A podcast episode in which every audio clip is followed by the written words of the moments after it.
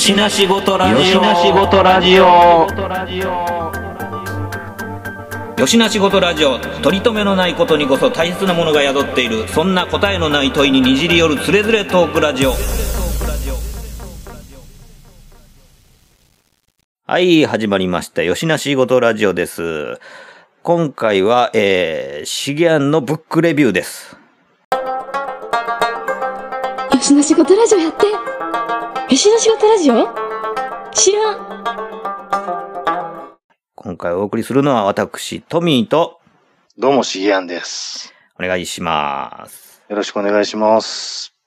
今回もね、あのー、シゲアンのブックレビューをやっていこうと思っております。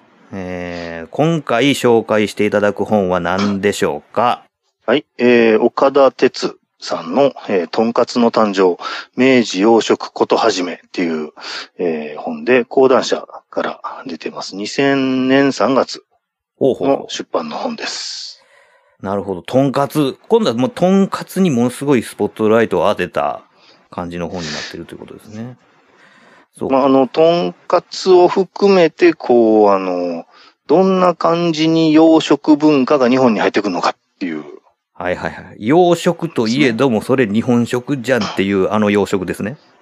そうそうそうそう。なるほど、なるほど。じゃあまあちょっとこう、ざっくりとその本の、えー流れみたいなのをちょっと教えていただけますか。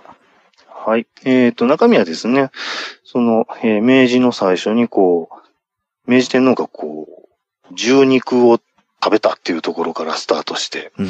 で、牛肉をね、あの、食べないものはこう、文明人じゃないっていうふうな内容だったり、あるいは森鴎外と福沢諭吉がこう、西洋食食べることに対するこう、功罪というか、うん。まあ、あの、功の、西洋の文化を入れる、あの、功の方の話を討論しているような中身うんだったりとか、あるいはその、えー今までのあの日本と違う、その変わった食べ物とか、今までにない、日本にない変わったマナーうん。ついてだったり、あるいはその、あの、洋食がこう、いわゆる西洋の食事っていうのが日本に入ってくる中で、和洋折衷っていうのが生まれてくると。で、その、あのキーパーソンになるのがアンパンだと。はいはいはいはい。っていうような話。で、えーそこからそのね、とんかつがどうやって生まれたのかっていううん、うん、うん。と、で、最後はどうやってこう日本人が洋食っていう、洋食文化っていうのを重要していったかっていうふうな、ような流れになってます。はい。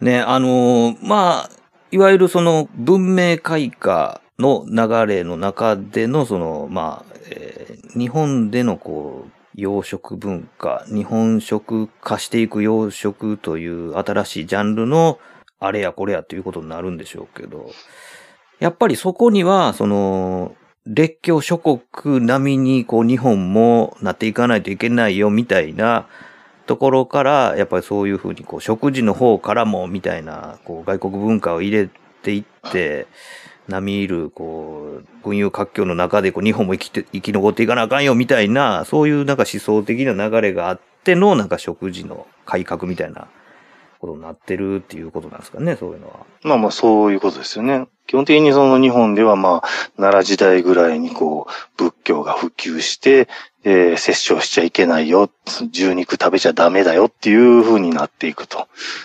で、でそれ以降、その獣の肉っていうのは基本的には食べない。まあ、あの、鳥をね、食べたりっていうのはあったりするけども、うん。鳥や、えー、ウサギだったり、イノシシなんかはまあ、食べないでもないけども、こう、積極的にこう、日々食べるものではない。っ。ていう感じで、基本的には肉食っていうのをこう、排除されていく。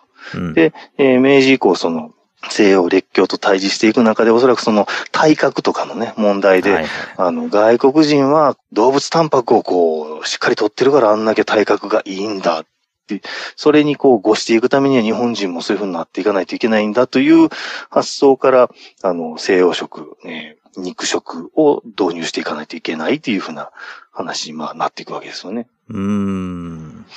まあ、それまでは、あの、あれですよね。柏だの。桜だの、ボタンだの、そうそうそうつって、まあ、隠語を駆使しては、まあ、なんかに、ちょっと、あの、隠れて食べる的な肉食文化やったのが、もうなんなら大手を振ってもう積極的に食べていこうやないかいっていう風な流れに変わっていくという、結構、結構なこうダイナミックな場面ってことですよね。だからね、スタミナがない時に、あの、こう、薬食いと称して食べるわけでしょ？うんうんうん。それまでは。ええだからこう、日常、こうね、あの、常食するわけじゃないっていう。うんうんうんなるほどね。まあ、それまでにそういう、えっ、と、まあ、積極的に肉を食べる文化が、まあ、なかった中で、じゃあ、まあもちろんその、こう、栄養状態を良くして、まあ、強靭な肉体を手に入れるんだっていうのももちろんあるでしょうけど、その、それを実現するためには、その、なんていうのかな。牛を、食肉用の牛をまあ生産したりとかもしないといけないみたいなこともまあ同時に起こってきますよね。ねその辺はね、日本に全然、あの、牛、豚の牧場っていうのがなかったんで、明治以降、こう、食事をこう改良していこうという中で、あの、そういう牧場を作っていって、えー食肉産業を起こしていこうとうんいうふうな話になったりするんでしょうけど、実はあんまりその辺の研究っていうのはなくって、ああ、そうなんや。最近急にあの、僕の知り合いがそういうことやろうかなと思って、一生懸命調べてある人がいてるけど。はいはい。なるほど。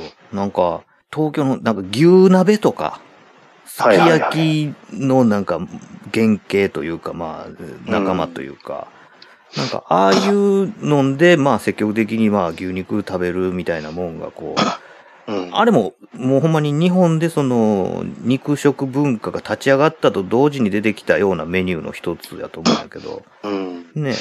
あの、あの場合は結局こうね、現在のすき焼きにこう、つながっていくような、あの、料理になるから、うんあの、外国人の食べる食材を日本人の口に合うようにするために、あの、醤油だったり味噌だったりで調理するっていう。うん、うん、うん。だから、よ、あの、食材は外国のものなんだけども、果たしてそれは洋食かって洋食じゃないやろうってそう。やな。洋食ではないな。その和食のところに肉掘り込んでるみたいなね。うん、うん、うん。そうやな。まあ、すき焼きなんかその割り下で食うわけやからね。もうそんなもん思いっきり、なんか、え、なんか、その、セロリできんぴら作ってるみたいな感じ？なるほどね。ほんまやな。それは割とすんなり受け入れられたもんなんですかね、その。その宗教的な問題、その習慣的な問題で、あの、まあ、あと匂いねっていうので、はいはい。あの、意味嫌われてたりするわけやけど、うんまあ、例えば、幕末の頃だと、あの、徳川家の最後の将軍になった徳川慶喜、あの人が将軍権を継ぐ前に、あの、将軍家の分家だったんで、一橋慶喜って言われてた時代に、豚肉好きで食ってはったんよね、あの人。あ、そうなんや。で、そで、それを揶揄されて、豚肉好きの一橋っていうことで、豚市っていうふうに省略されて、庶民に呼ばれてたっていう。省略の仕方。今、今までその名前で言ったらなんか太ってる人なんかなと思うかもしれんけど、うんうんこの時はあの、豚肉を好きなっていうことが揶揄の対象やっていう。なるほどね。豚市ってひどいな。そういうね、あだ名が付けられてたり。あだ名にわざわざするってことはかなり珍しいことやろうと。うーん。そうか、そうか。いや、なんかそういう、なんていうのかな。えっ、と、東京でいう肉は牛だけど、大阪あたりでいう肉っつったら豚でしょうよ、みたいな。それ逆逆逆か、逆か。そうそうそう。とかっていうのの、その流れを作ったのは、まあその辺。うーん。なんやろ、えっ、と、関西の方が牛肉が定着したのかな？豚が定着しにくかったのかな？で、あの、関東の場合は、あの、牛も豚も両方ともあったから、あの、何肉かって言わないと分からへんと。うん、うん、うん。で、と、トミーさんなんかね、こっちの関西の人間だからわかると思うけど、こう、定食屋に入って、丼もん注文しようと思って、例えばメニュー見たら、肉とじ丼って書いてたら何入ってるかってわかるわけでしょ？ああ、はいはいはい。そういうことやね。うん。だから、関西で肉といえば牛っていう。そうや、そうや、そうあの、僕なんかその、あの、関東の先輩なんかと喋っててすごい面白かったのは、まあ一回りぐらい上の人やけども、あの、すき焼きは豚やったって言ってはったのよ。はいはいはいはい。えええ？っと思って。で関西やったらもうすき焼きといえば牛。しかないよね。うん。ねだから、あの、その代表的なその使用例としては、例えば、あの、さっき言った、肉とじって言ったら関西では絶対牛でわかるけども、あの、関東でやったらわからへんから牛丼っていう。ああ。それさ、肉丼じゃないでしょ、向こうは。うん、あのー思ったんが、関西やとさ、その、豚まんやん。そうそうそうそう。これ肉まん言ってもたら、牛入ってまうから、豚まんって言わんとあかんってことやんね。そうそうそうそうそう。おもろいおもろい。ああ、そうか。ええ 牛と豚のね、あの、普及していくその地域性みたいなものなんかもその呼び方なんかに出てくるっていう。なるほどね。だだからひょっとしたらその、ね、どこやろ？どっかの、あの、丼物のファーストフードの、あの、お店とか、かな？いや、弁当屋さんかな？うん、牛すき焼き丼って書いてたりせえへん。書いてると思う。それなんか見覚えあるわ、じ字面あ、として。これひょっとしたら関関東資本の会社かなってふと思ったりするもん。はあ、はあはあ、なるほど牛って書かんと、あの、豚の入ってるすき焼きやと思うっていう。すげえ。そういうことか。なんとも思わなかったな、それは。うん関西やったらもう、ね、明らかにそんなことないやろうって思うんやけどね。うん、うん、うん。ほんまやね。そうやわ。え、カレーは？カレーの肉は？次々と湧き出るこの疑問。いや、どうなんやろね。カレーどうやろう。カレー、いや、あの、こ今回あの、とんかつの誕生を紹介してるけども、実は、実実は家、家にカレーの誕生も持ってて、あんねや、あんねや。でもその時はそのカレー粉がどうやって成立していくかっていうことばっかり書いてて、中に入れる肉の話は書いてなかったような気がするななるほどね。どっちかっていうと、その、あの、インド式のカレーなのか、うん。あの、イギリス式のカレーなのか、はいはい。それを日本でどうやって作っていくのかっていうので、うん、うん、うん。単にね、ターメリックとかでやってるだけやったら、あの、しゃぶしゃぶのとろみのないカレーになるけども、あの、日本人はご飯と一緒に食べたいから、あの、とろみのあるイギリス式のカレーに近づけたいんだけども、じゃあ何入れたら近づくんか、みたいな、うんうんそういうような話がメインになってたりしてたから、なるほどねだ。から、うん、肉の話はそんな載ってなかったような気がすんなそうか。まあまあ、これちょっとね、こう ラジオ聞いてて知ってる人おったら お便りしてください。ど、どんどん脱線していくけども。うん。なるほど。まあ、ほんならちょっとトンカツに戻りましょうか。そのトンカツが生まれるに至る経緯みたいなのが、ほんならそこにはまた書かれてるっていうことですよね。そうそうそう。だから、もともとその、まあ、とんかつって言うけども、その、フレンチなんかであったりする、あの、カツレツうんうんうんうん。ベースなんだけども、あの、本家本元とはちょいと違うっていう風になってるっていうう。ん。で、あの、この書いてる岡田哲さんっていう人が、どういう経歴の人かって言ったら、日清製粉に勤めてた人なんやね。おおほうほう。だからその、あの、調理法とかむっちゃ細かく書いててね。おーカツレツは、なんていうかな、ショートファットフライって書いてたかな。あの、要はフライパンで浅く油を張って、で、そこで、あの、炒め揚げるみたいにして、あのフ、フレンチとしては作るんだけども、うん。日本にはこの前段階で天ぷらを作るっていう文化があったから、あの、深鍋になみなみと油を張って、ジャボンとつけちゃうっていう。はいはいはい。揚げ焼きから、こう、油にダイブさせる。そうそうそうそう。うんそうか、天ぷら。うん。実は調理法がそもそも違うんだっていうことが、なかなかあの、ね、へえと思って、そうか中見てた話なんやけど。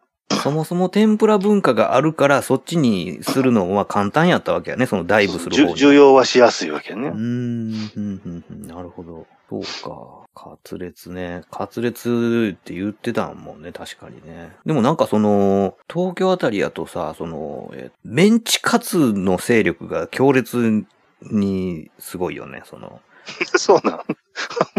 あんまりその東京でそのカツを見たという記憶がないんやけど、どうしても行っちゃうとその蕎麦か天ぷらか、そうか、そうか。そうそう、あの、東京に出張に行ったりしても、何食うかって言ったら、東京の文句をかっていう気になって、なんだか蕎麦と、蕎麦と天ぷらと、あと、あ、そうそう、あの、うなぎ、うんあのこっちと違うもん食べようと思って、まあ、そうやな。そういう風になっちゃうんやけど。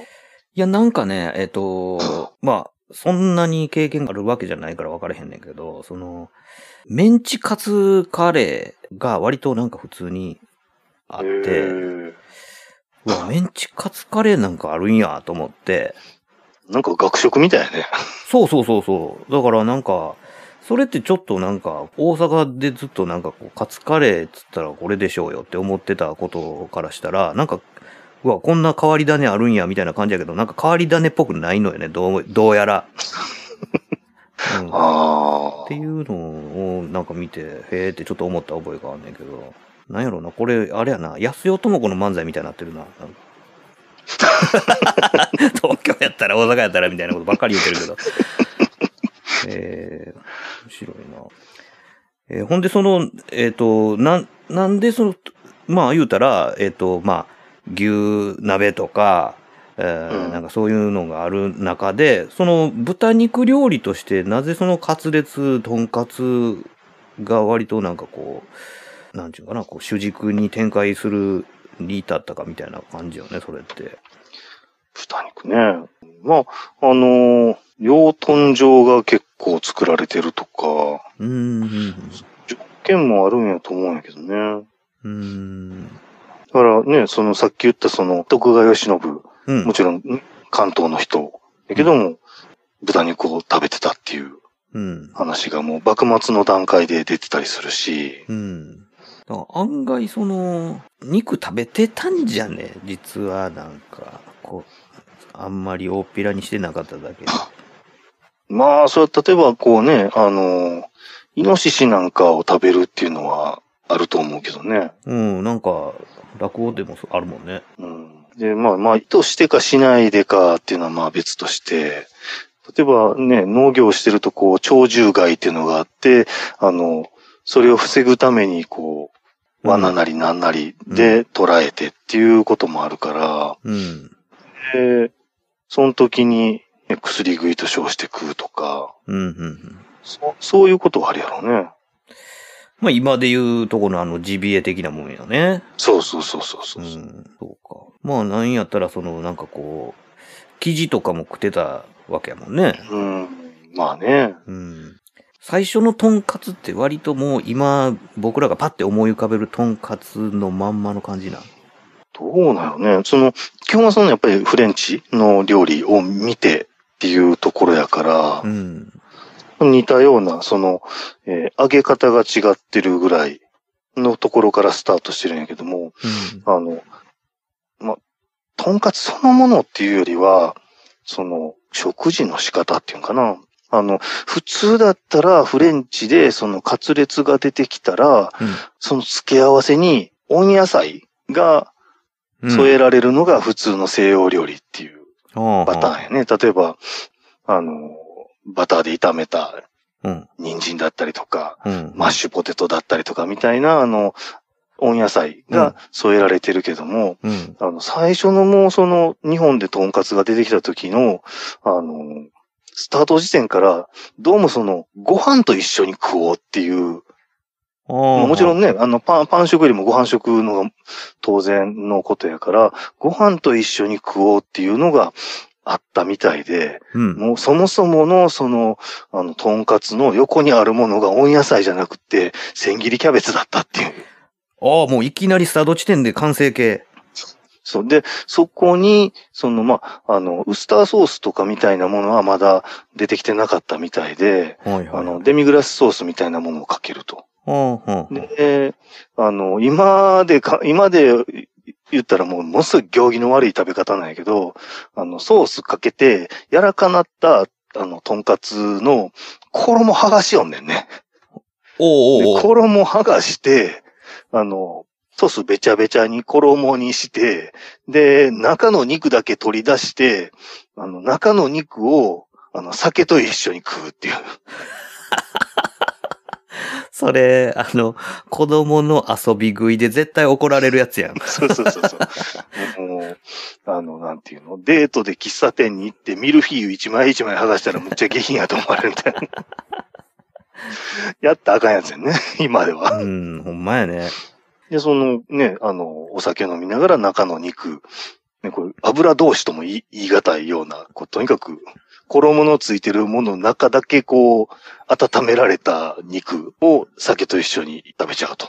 で、残ったものをどうすんのかっていうと、そのデミグラスソースでぐちゃぐちゃになった衣を置いてあったご飯の上に乗っけて、それま、混ぜて、あの、言ったら飲んでるから、締めやね。締めのソースまみれ衣ご飯うわ、うわ、をそれ。食うっていう。ジャンク飯やな。いや、まずくはないと思うよ。まずくはないとスタート思うけど。時点でそんなことされてんのね。絵面が悪すぎる。うんでもそのね、あの、肉とご飯をどうするのかっていうのがまだどうも考えられてへんみたいな感じで、衣とご飯食っちゃえっていう。そうだね。そのなんか、そうかそうか。肉を当て的に食べて、で、衣はご飯のおかずにするっていうそうそうそう。ことやもんね。そうか。いう、だからもうね、一応セットとしてはもうあの、とんかつ定食のセットは出来上がっちゃうっていう。うんうん。ほんまにね、まさしく、もう今と変わらず食べ方がもう得意すぎるな。そうそうそうそう。うん。いや、でもなんかその、定食文化っていうのって、こう、日本すごいなって思うのがあって、その、まあ、コース料理でもなく、うワンプレートでもなく、定食っていう、あの、コンポーネントされた、あの、汁物もついてみたいな、うんあ、の、一膳飯としての完成形みたいなんていうのは、なんか、すごい、あの、カチッとしたコンプリート感あるもんやんね、そのフォーマットとして。そこにもういきなし、その、なんか、とんかつ定食というスタイルが、まあ、食べ方ともかく、その、出てきた時の姿としてはもうほぼほぼ完成形で出てきてたってことやね。そうそうそうそう。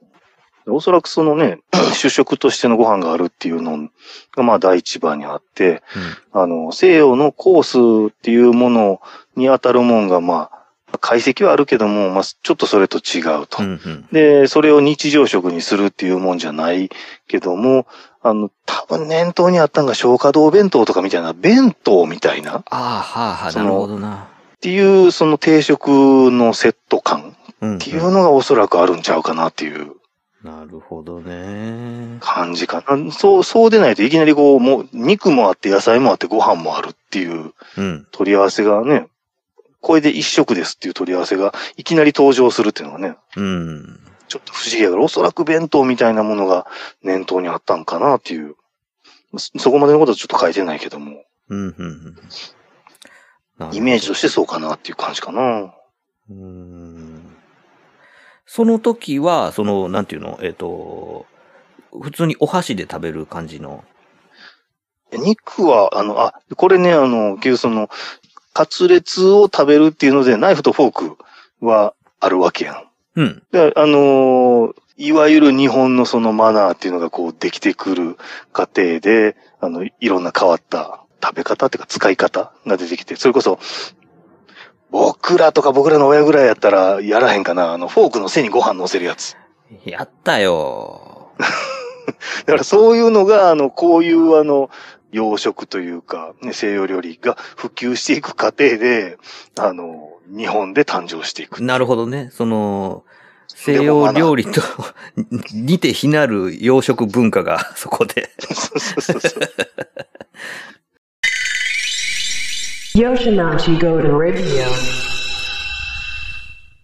当然それは日本のね、今までの食事と違うから、うん。マナーは分からへんわけやしね。ね、とんかつなんか出てきて、まあ、それカツレツなんかが出てきたもんやったら、箸で切れるかやったら切れへんしね。そうやな。確かに。それはそうやな。あれ、フォークの背中ご飯、あれ、誰が言い出しっぺやね でもなんか、明治ぐらいとかでそういうのは出てきたりするんやと思うんやけどね。明治時代のあの、知ったかぶりの誰かが言ったやつがもうなんか真に受けて広まったとか、そんななんかしゅしょうもないことなんちゃうの？それまでにね、そういう西洋料理食べるためのマナーっていうのは全然ないから、それこそそのね、あの、当時のその海外渡航経験者なんかが、あの、こうやってあの外国の食事って食べるんですよっていうこう、ハウツー本みたいなものとかも普及したみたいだしね。うーん。まあ、その中にもそのなんか敵と言うたやつがおったってことか。うんどうしてもね、例えばもう日本人やから箸使って食べるから、その誤ったマナーの中にはなんか肉取るときには箸左に持ち替えなさいよとか、今のそのね、あのトリッキーやな。解析、解析食べるときとかにやったら怒られるやつやんうん、ね。ほんまやな。行儀悪いですよっていう。うーん。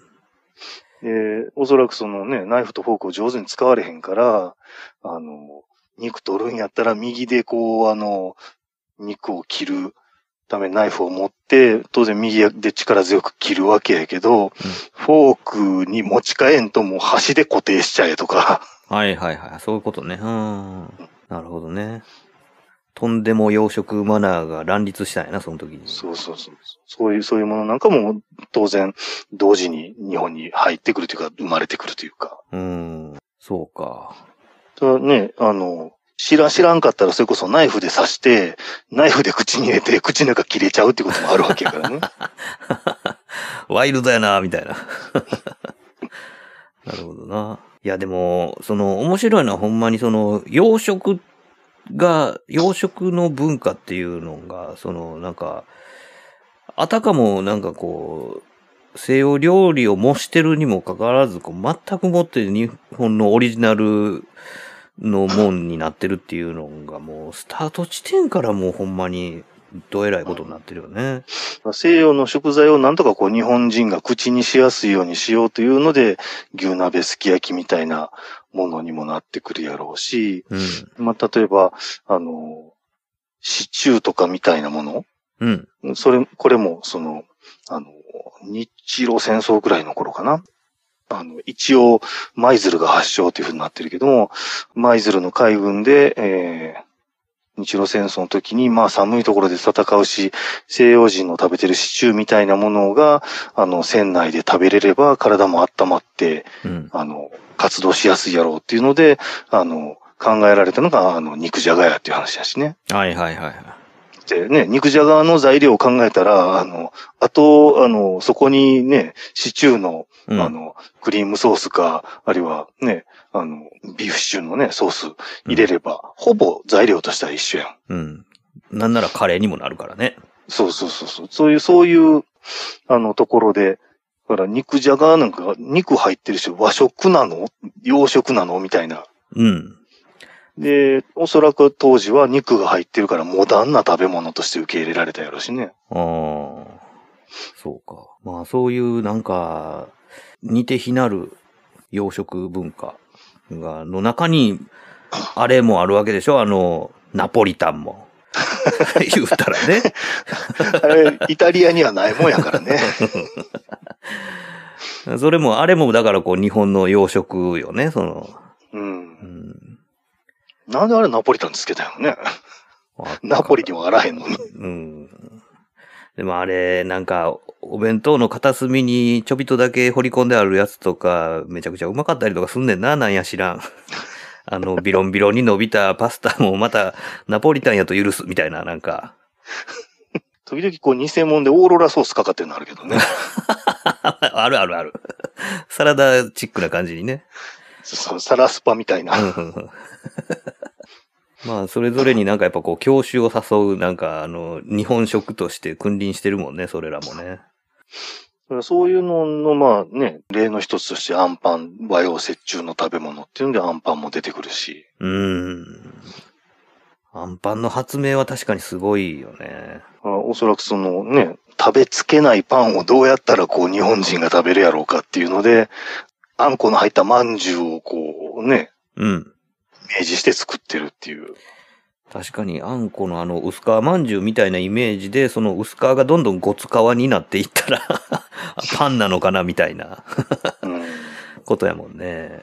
まあだから、なんていうの、その、洋食にアレンジしていく、洋食という名の日本食にアレンジしていく能力は、ちょっとまあ、すごい舌を巻くもんがいっぱいあったっていうことやな。西洋料理と洋食は違うけども、うん。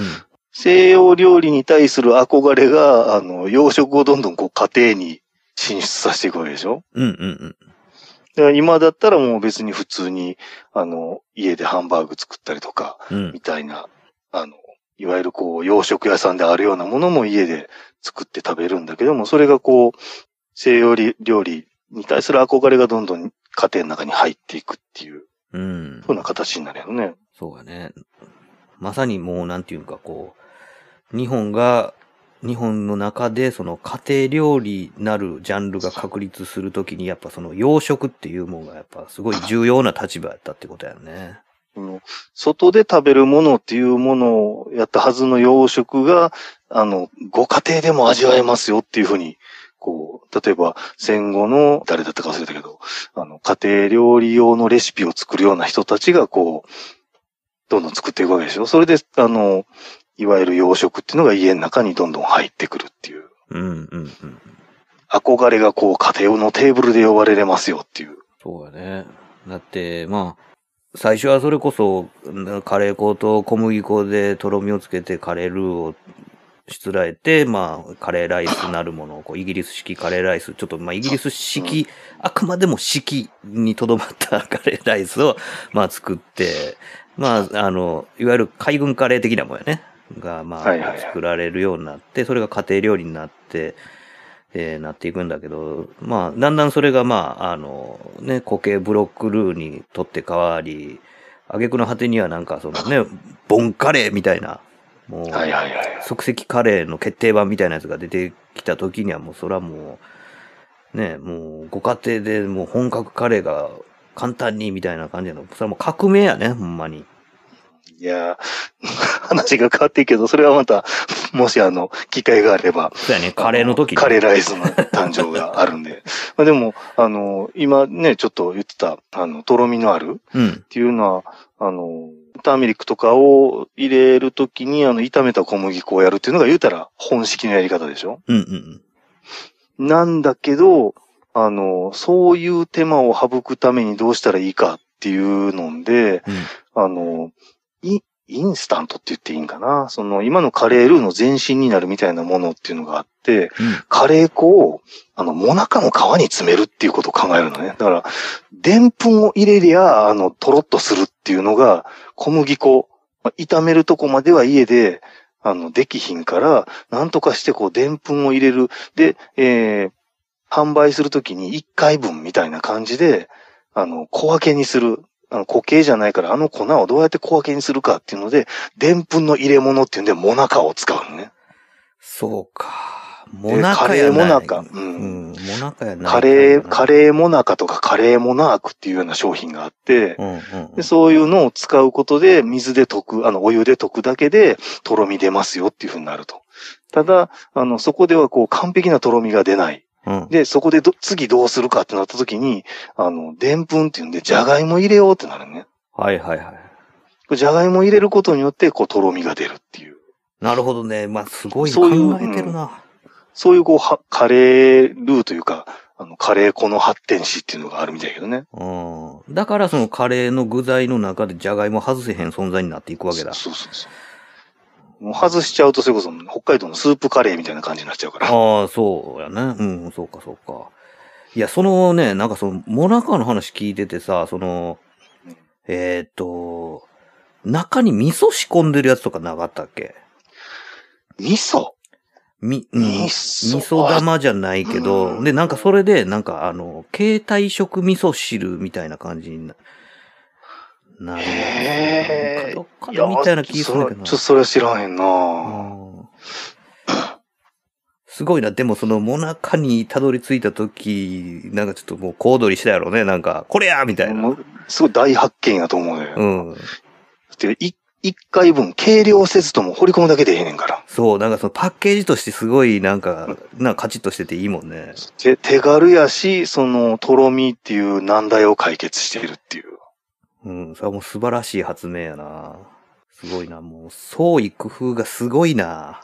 そうそう。もうね、カレーの話もむちゃくちゃ面白いよ。面白いね。うん。まあまあ、とんかつ、とんかつや、今日はとんかつやでね、とんかつ。いや、でもね、その、なんかその、とんかつが、あの、できていきなり、その、なんちゅうんか、千切りキャベツとのコンビを組んでるっていうのは、うん。ちょっと、ちょっと感動的やね、なんか。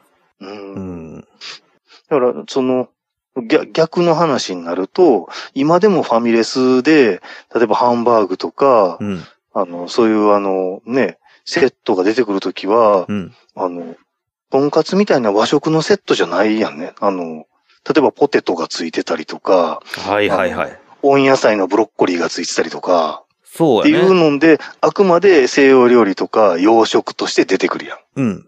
そう。なんか、いわゆる付け合わせ感があるもんがね。ううんん。定食屋に行くと、例えばハンバーグとか、とんかつとか頼んだら、千切りキャベツやん。ほんまやな。そう、だからそこに、こう、あの、西洋料理と、あの、まあ、洋食というか、か限りなく和食化したうん。洋食の定食みたいなものとの、あの、線引きのラインがあるんかなと思って、なるほこの本なんど。か読んでてすごい思ったけどほね。んまやね。誰とコンビ組んでるかやね、それはね。そうそうそうそう。うん、面白いな。外人二人のコンビなんか、あの、外人に見えるやつと日本人のコンビなのか。ほんまやな。すごいな。その辺の微妙な線引きがあるっていうのは、あんまり意識したことないけど、確かにそうやねんな。うんそのね、温野菜云々っていうのをちょっと書いてて、ふとこうね、あの、ファミレスなんかのセットは確かにそうやなと思って、うん。この話に通ずるなと思ってね。うん、うん、うん。うん確かに。だからその、同じファミレスでも、こう、和食系チェーン店のファミレスとかやと、その、キャベツになるんやもんね。そのね、なんか、あの、カキフライとかトンカツには千切りキャベツやん。うん、うん、うん。まやわ。だからそこに、その、なんていうんか、まあ、最初はその、デミグラス的なものをかけられてたっていうけど、後にその、いわゆるこう、ウスターソースみたいなものがうん。出てくる時には、これまたその、日本のこう、洋食戦国時代の幕開けみたいなところがあるよね。その、ウスターソースをめぐる部分においては。でさらにね、あの、もう、専、専用のセットになるやん。トンカツソースが出てくるやん。そうなんよね。とんかつソースなるものが。多分、その、さっきのね、あの、衣を剥がしてビチャビチャにしてっていう話に通じると思うけども、これ、これの裏返し、裏返しとして、うん。あの、せっかく、あの、カツとして揚げててパリッとしてんのに、ビチャビチャになるのが、あの、我慢ならんっていうとこから来てるのちゃうかなと思うよね。なるほどね。とんかつソーースだとビチャビチャにはならへんやん。うん。その粘土サクッが。と感、うん、うんサクッと感、パリッと感を保ちながら、そのままソースの味で食べれるっていう。うん。ここでも重要になってくるのは、やっぱそのソースの粘土。うん。どんどんまたカレーの話になってるけど。そうか、そうやね。そのとんかつソースなるものがもう普通に売ってるもんね。うん。確かに、とんかつはとんかつソースで食べたいっていうのもあるな。でもその、いや、まあ、返す返すもそのなんか衣剥がしてビチャビチャにしてっていう、あの食い方はちょっとやりたくないな。いかに成長な食い方やったとしてもちょっとやりたくないな。絶対怒ら、今やったら怒られる食べ方やうん。何を言ってんだもともとこうだったんだぞなんてこと言ったかって、もうなんら、説得力がないというか、こう見た目が悪すぎるというか。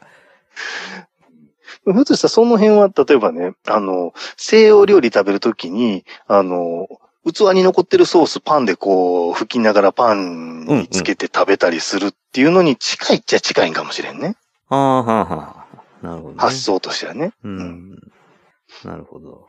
なんか、まあ別に、あれはそんなに、なんていうの、その、禅寺でさ、お茶碗をさ、最後お茶入れて、たくあんで吹き上げて、すすっっておしまいみたいなことに、なんかまあ、ニュアンスとしては近いから、その、パンそれあ味、味関係ないやん。それ、関係ないけで。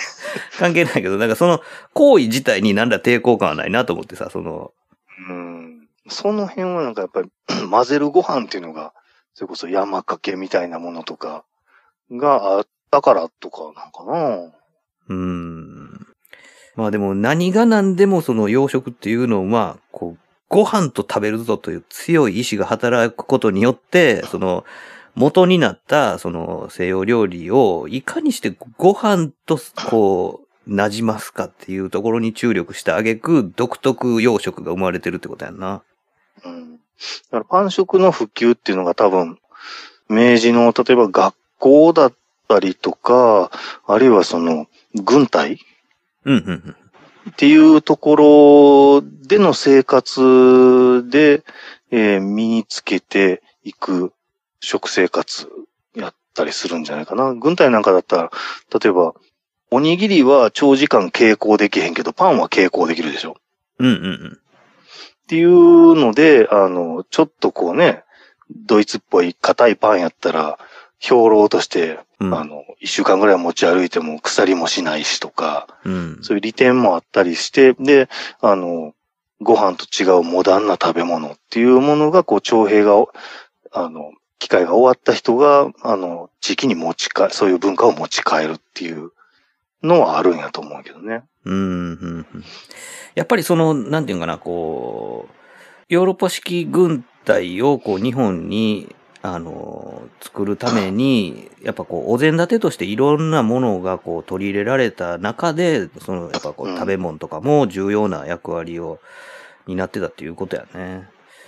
で、なん。かいろいろまあ、その体の鍛え方とか、まあ、訓練法とかっていうのも、まあ、軍隊式のもんがまあ、色濃く残ってて、ほんで、なんていうの、あの、更新の練習とか、はいはいはい。あれはまさしくそのまあ、軍隊の訓練の一環で入ってきたもんで、まあ、あれをきっかけに日本人はこう、ナンバー歩きをしなくなったみたいな話もあるぐらいで、うん。うん。そうか。なんかやっぱりその、軍隊を作るっていうところに重きを置いて、そういうふうにこう、政策としてこう、入れてきたっていうのも、うん結構、その文化に深く入り込んでる部分ではあるんやろうね。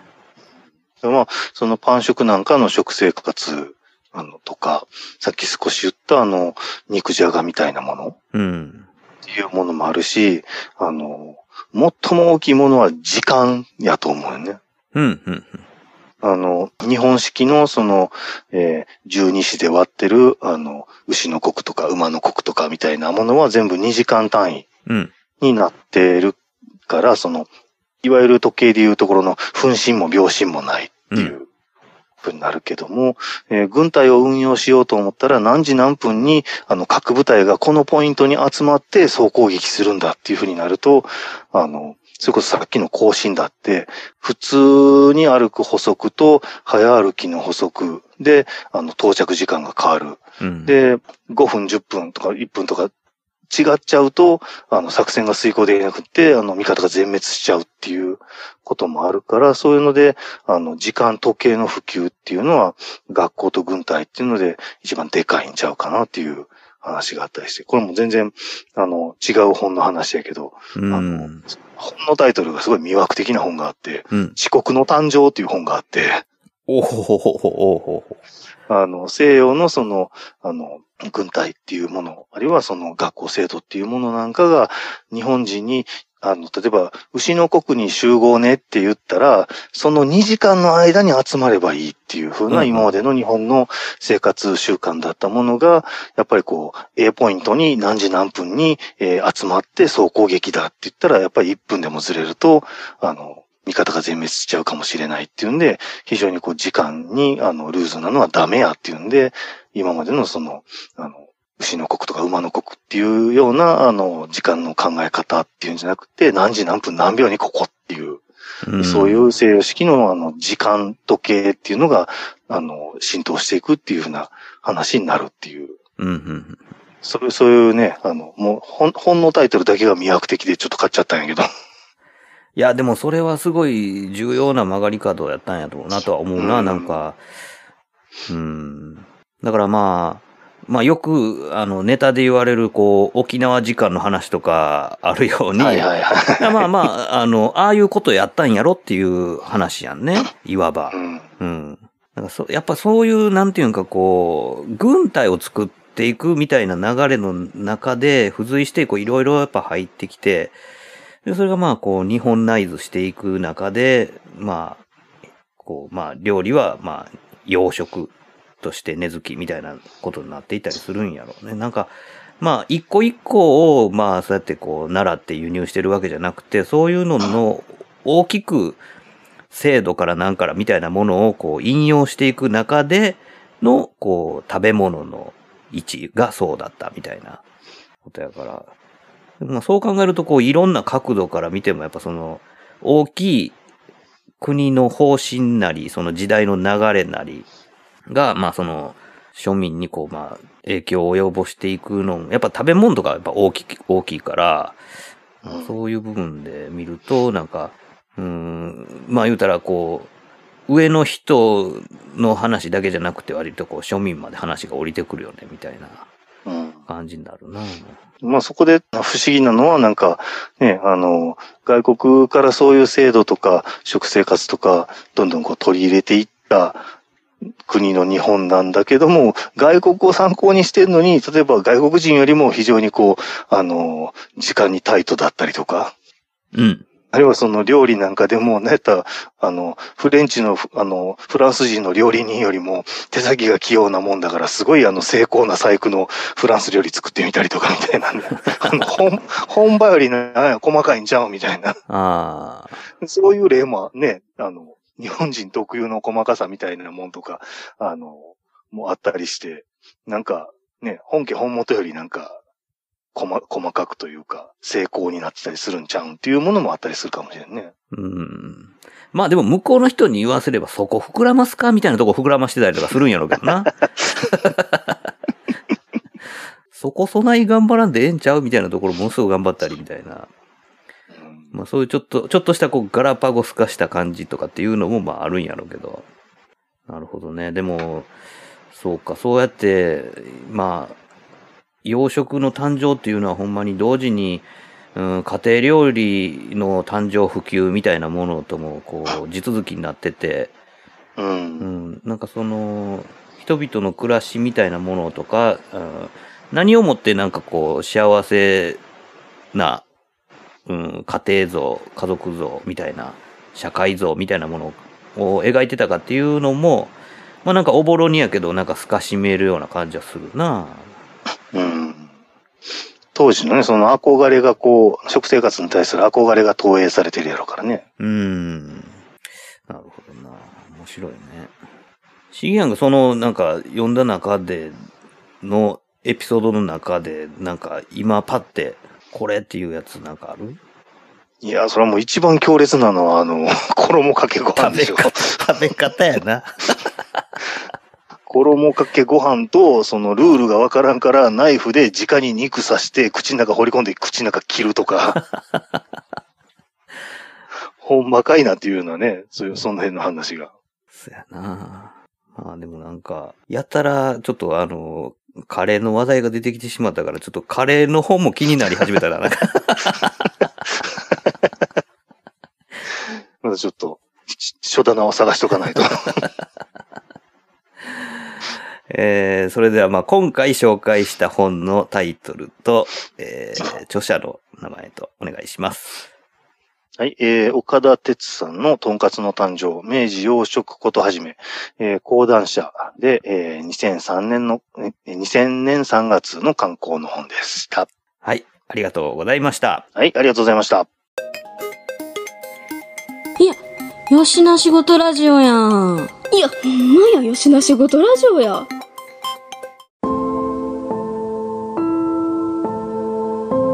吉な仕事ラジオではお便りを募集しております。メールアドレスは4474510アットマーク gmail.com 数字で4474510アットマーク gmail.com まで質問、ネタ、ご意見何でも構わないのでどしどしお寄せください。お寄せください。というわけで吉な仕事ラジオ今回はこれまで続きは次回の講釈で。よろしく。